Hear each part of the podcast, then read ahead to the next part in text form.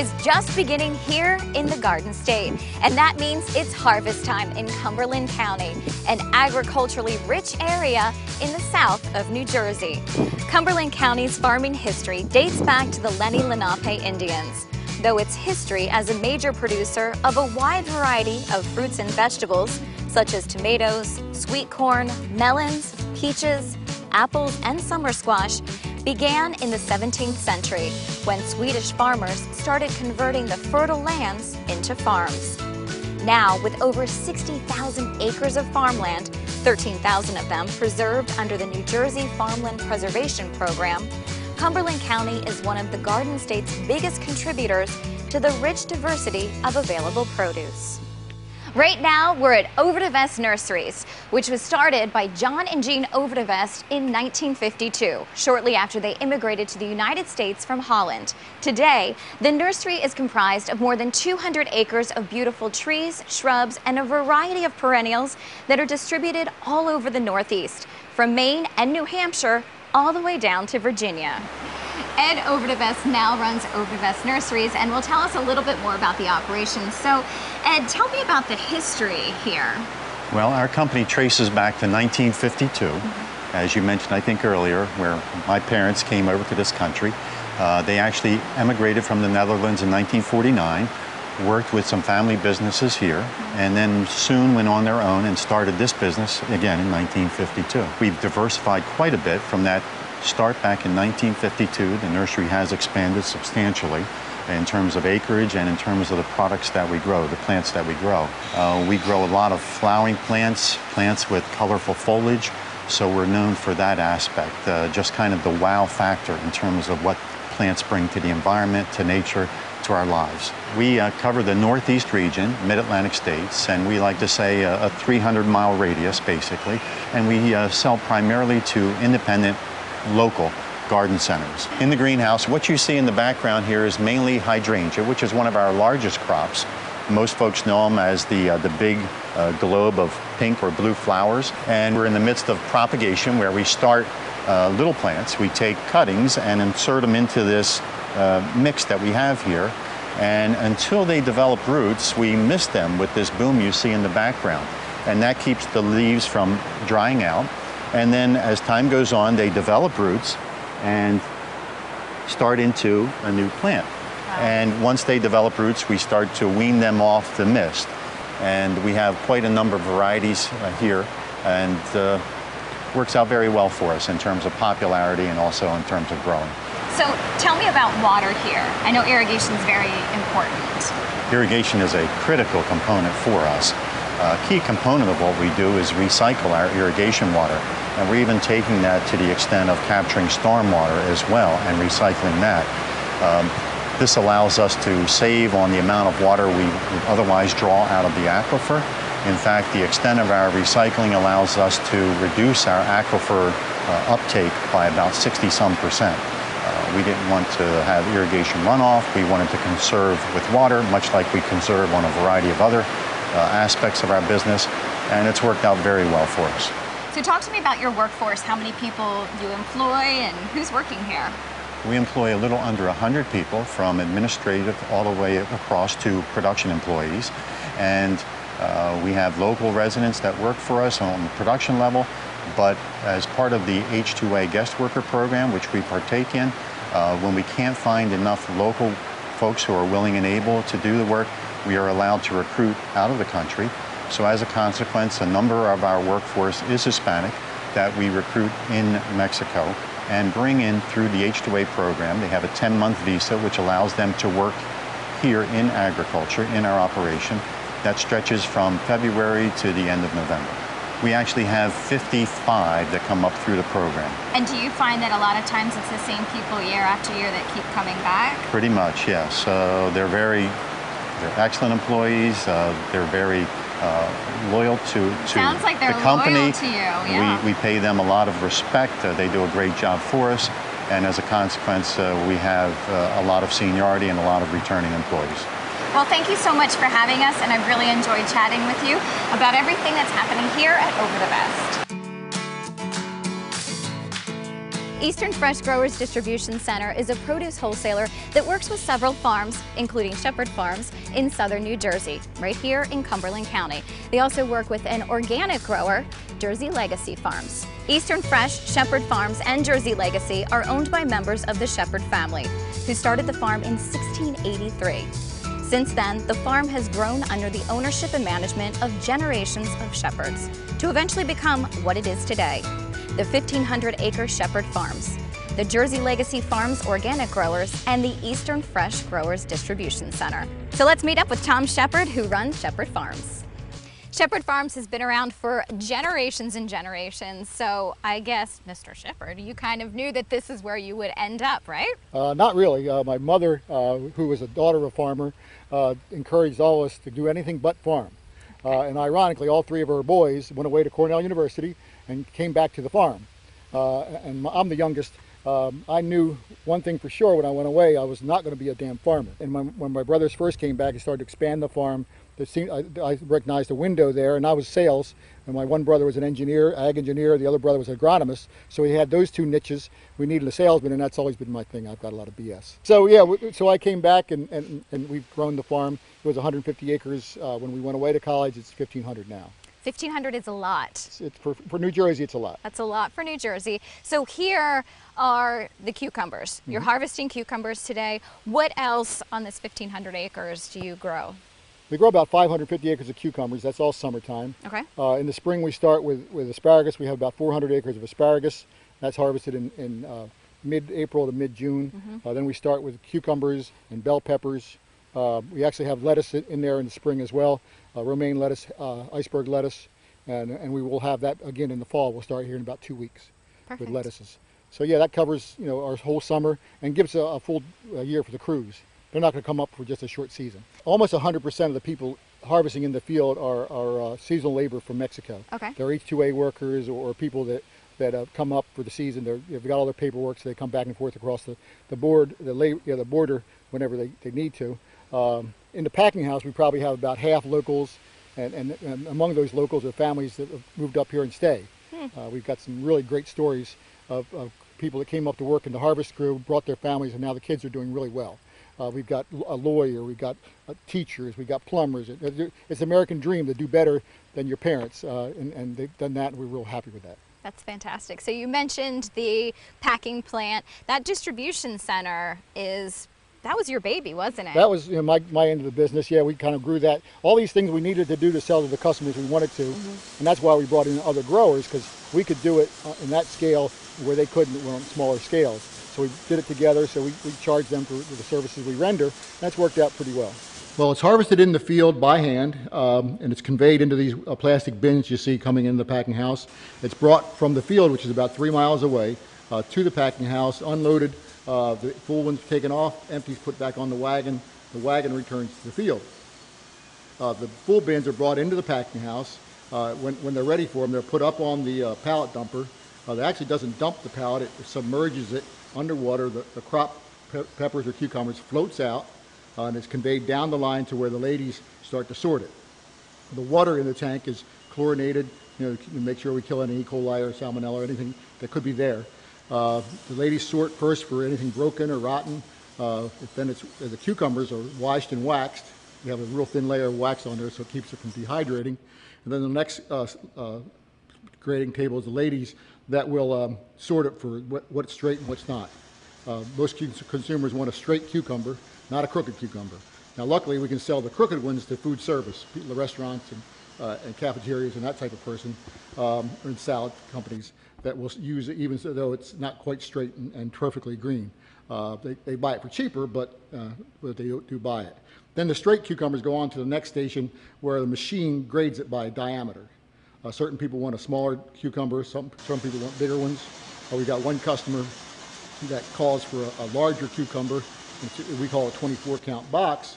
Uh, and that's what they use, and it's a big customer. They use a lot of cucumbers. So they want all their outlets to have the same looking cucumber. If you go into a McDonald's, you want everything to look the same from one McDonald's to another. This, uh, and, and this is why they do that. Uh, so yeah, so then the cut, once it's packed, goes into a box. It's, it's stacked on the dock, wrapped up with, to make sure it doesn't fall off the pallet. Then it goes into the pre-coolers to be cooled, and then either on a truck or, or, or into the cooler to, be, to wait for a truck to come. We pack, my brother uh, David has the organic farm, Jersey Legacy. We pack all his stuff, and it's, it's a lot of different things. He's got grape tomatoes, red and, and orange. He's got plum tomatoes. He's got various squashes, uh, both summer and, and, and winter squashes. Uh, cucumbers he grows, and ironically, we're throwing a lot of cucumbers away or giving them to the, to the food bank. He can sell his rejects for juice. Oh, interesting. Cucumber juice is a big deal. They get twenty dollars for a box of uh, cucumbers Huh. that I got to throw away because it's organic and they can sell it for juice. And people say, "Oh, what do you think about organic?" I says, "As long as they'll buy it, we'll, we'll You're produce like, it." if we can make money, Yeah. we like it. Yeah, my, I have a daughter that's is quite the uh, environmentalist, and she says, "I can't believe you guys are getting into org- organic." I said, "Kate, we're making money. Yeah. if we didn't make money, we wouldn't do it." Talk to me about organics. Well, that's my brother David's operation and my niece M- M- Michelle. Uh, they do that together. Originally, it was part of Shepherd Farms, but then they split it off to do that just together. So yeah, we still sell it and, and uh, pack it for them, but it's still it's their their baby. Well, let's go check that out. Okay. Jersey Legacy Farms is an organic grower, part of the Shepherd Farms family. So, Michelle, tell me a little bit about how you guys decided to get into organics. Well, we heard about it um, in the early 2000s, and my father started getting interested in it, thinking it could be a better option for the ground. We could keep the ground in better shape, be better for our future. So in 2006, he started growing a little bit of organic things in um, Newport, which is a nearby town Okay. and he started gradually growing more and more and he decided that he wanted to focus solely on organic so in 2009 he s- separated from his family farm shepherd farms to create this farm jersey legacy farms Why is organic important to you? Personally i don't like the idea of coming out here and spraying things that if i walked out in the field 10 minutes later could really hurt me let alone somebody that doesn't know they're there. So i think that is a better idea for the future to focus on things that aren't so harmful and instead try to come up with ways that are beneficial. One of the main things people don't know about organics is that the type of fertilizer you use is regulated and you can't use a lot of these um, chemically produced fertilizers that leach into the groundwater um, tremendously. So if you're using natural sources of fertilizer, it takes a long time for them to be able to leach into your groundwater. So it's one thing that you can do to try to eliminate like nitrates uh, that um, pollute our waters. What now are you growing on this land? We grow everything from tomatoes and peppers and cucumbers to lettuce, and we've tried new things like kale and leeks and beets and even sweet corn now. We're harvesting green and yellow zucchini, cucumbers, green peppers, eggplant, grape tomatoes, um, pear tomatoes, um, mini plum tomatoes. So, basically, you're growing a lot of things here. That's right. Okay. Well, we look forward to seeing a lot more in the future from Jersey Legacy Farms. Sunny Slope Orchards traces its history back three generations to 1928 when Vincent Caggiano, an Italian immigrant, started growing peaches here in South Jersey. Now, Sunny Slope is become a lot more than that little plot that he had back in the day. Uh, this is Ron, and he's going to tell us all about the history. So, tell me about how Sunny Slope has changed since the 30s. Well, they originally came out in, uh, with peaches, nectarines, and progressed into apples.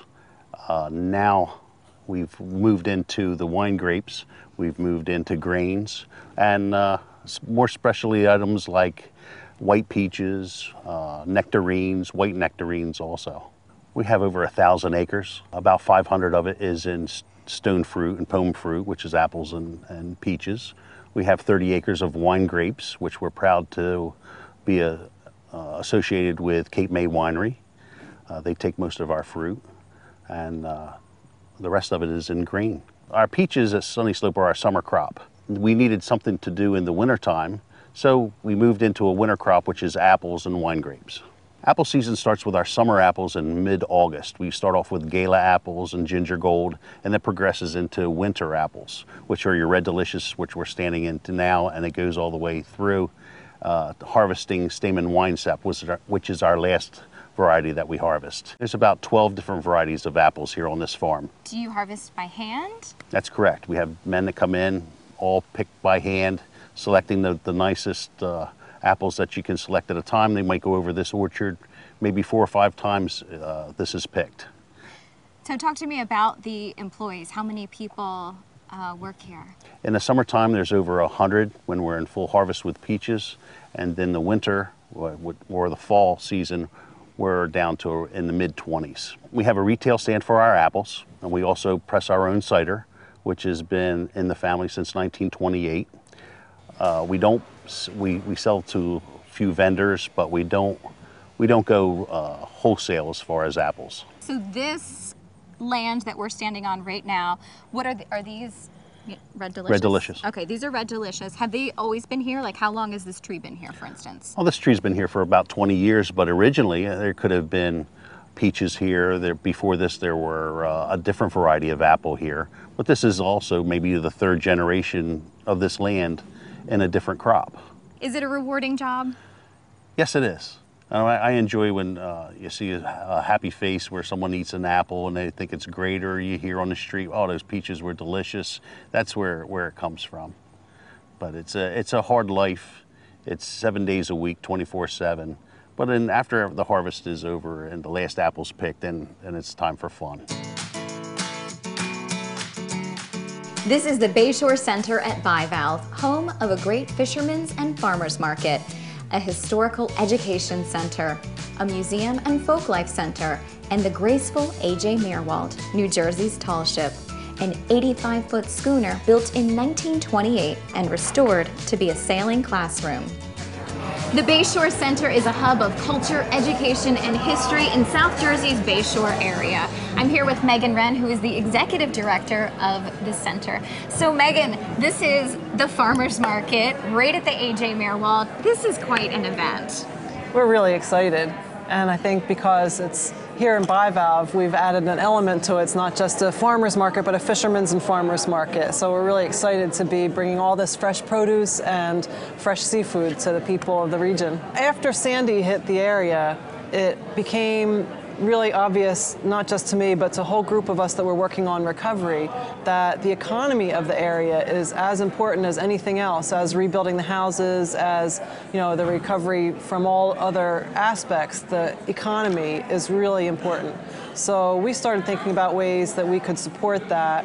We thought it was important to give people an opportunity to be able to get it right off the boat, right off the farm, and it's it's really uh, an incredible resource for the people here. It's pretty amazing, and I've got the beautiful view of the boat. Talk to me about the AJ Meerwald. Well, the Meerwald, she was built, we're on the Maurice River here, and she was built right up the river in Dorchester as an oyster boat. And there was a time when we're sitting in the historic shipping sheds that were where the oysters were brought to market, and it was the number one fishery product in the country. There were hundreds of schooners here taking oysters from the bay and bringing them, uh, and then the railroads are out here. So they would bring them into the railroads, which would take them to the rest of the world. We took eight years with volunteers and support from New Jersey Historic Trust and the New Jersey DOT, and a lot of blood, sweat, and tears went into it. And it was, you know, to watch her. A lot of people said it would never happen. She didn't look so hot when we started, but it was quite a process. And to have her back here sailing again, just about where she sailed from historically, it's really special. That is very special. Megan, thank you so much. Well, now we're going to head into the Oyster Cracker Cafe and see what's cooking with Sherry. This is it, the kitchen at the Oyster Cracker Cafe, where Sherry is going to show me how to make some zucchini bread. So I've got my apron on, my spoon. What are we doing? You're all set. we're gonna we're gonna start with some uh, four eggs in your bowl, Okay.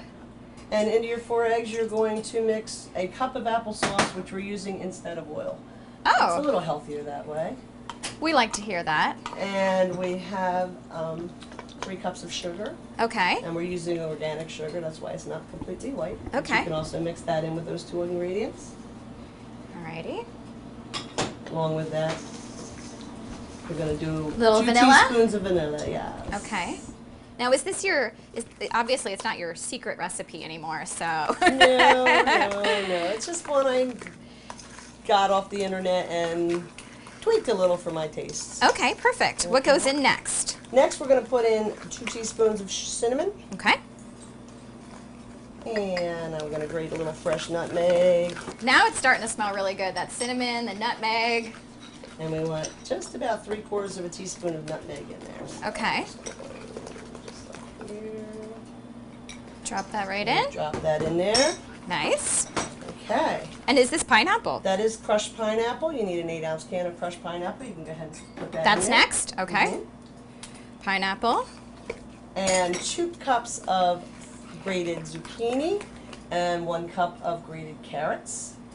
So, uh, so I have to ask: Is the zucchini local? Is it from Jersey? The zucchini comes from a local CSA Okay. that we work with all season, and actually, she works all three seasons as possible. And um, we get as much as we can from her, as well as local farm stands.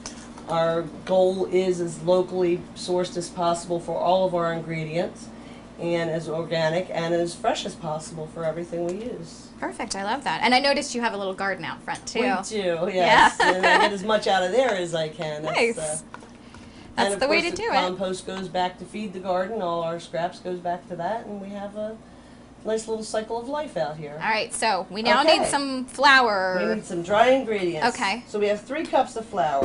This doesn't look like my flour at home. That's because we are using a gluten-free flour Oh. For our guests that are more gluten-free who have, you know, by choice or by health. Okay. So because we're using gluten-free flour, we're going to put in a teaspoon and a half of xanthan gum. Okay. and that's a stabilizer that helps it to rise because you don't have your gluten, unfortunately, to uh, bind and rise. Okay. And we're going to put one and a half teaspoons of baking soda, All right. one and a half teaspoons of baking powder, and one teaspoon of salt. And we're just going to mix that a little bit. So you said it was three cups of flour. Three cups of flour. Okay. yes. Make a mental note, everyone. All right. You're just going to stir that into your mix. All right. Little at a time, or I can just go ahead and dump it all Uh, in. you can just dump it all in. It blends Okay. in fairly nicely. All right, nice.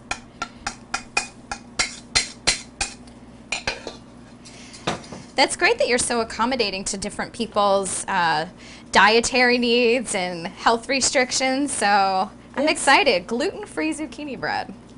It's becoming more and more prevalent that people are going gluten free and Yeah. paleo, and you know everybody has dietary restrictions because we're organic and we work you know hard to please as many people as possible. I love it. So it's great. All right, this does actually mix really very Fairly easily. yeah, This is nice. All those wonderful wet ingredients. Okay, and then You're we going to have. fold in a cup of chopped pecans. Ooh, lovely.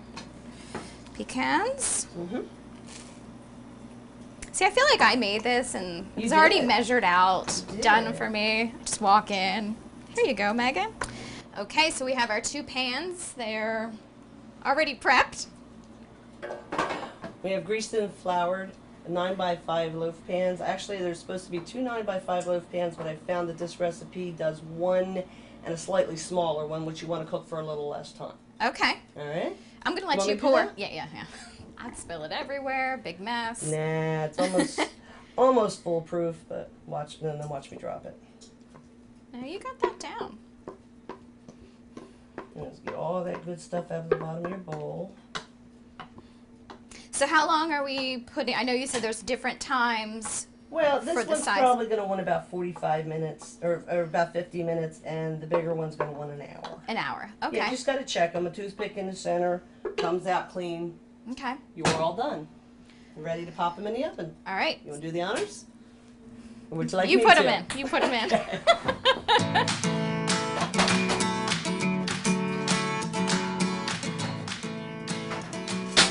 it's gonna be good. It's gonna be so good. Just wait.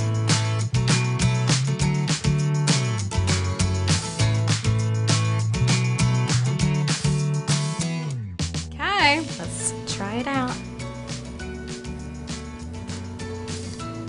Excellent. Mmm.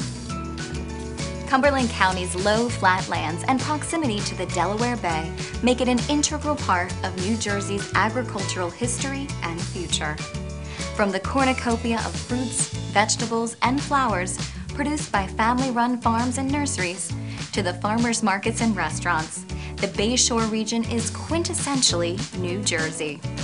So much of the delicious, fresh produce that we associate with our history as farmers and entrepreneurs is represented right here in Cumberland County. So come on down to Cumberland County and enjoy all that the Delaware Bayshore has to offer.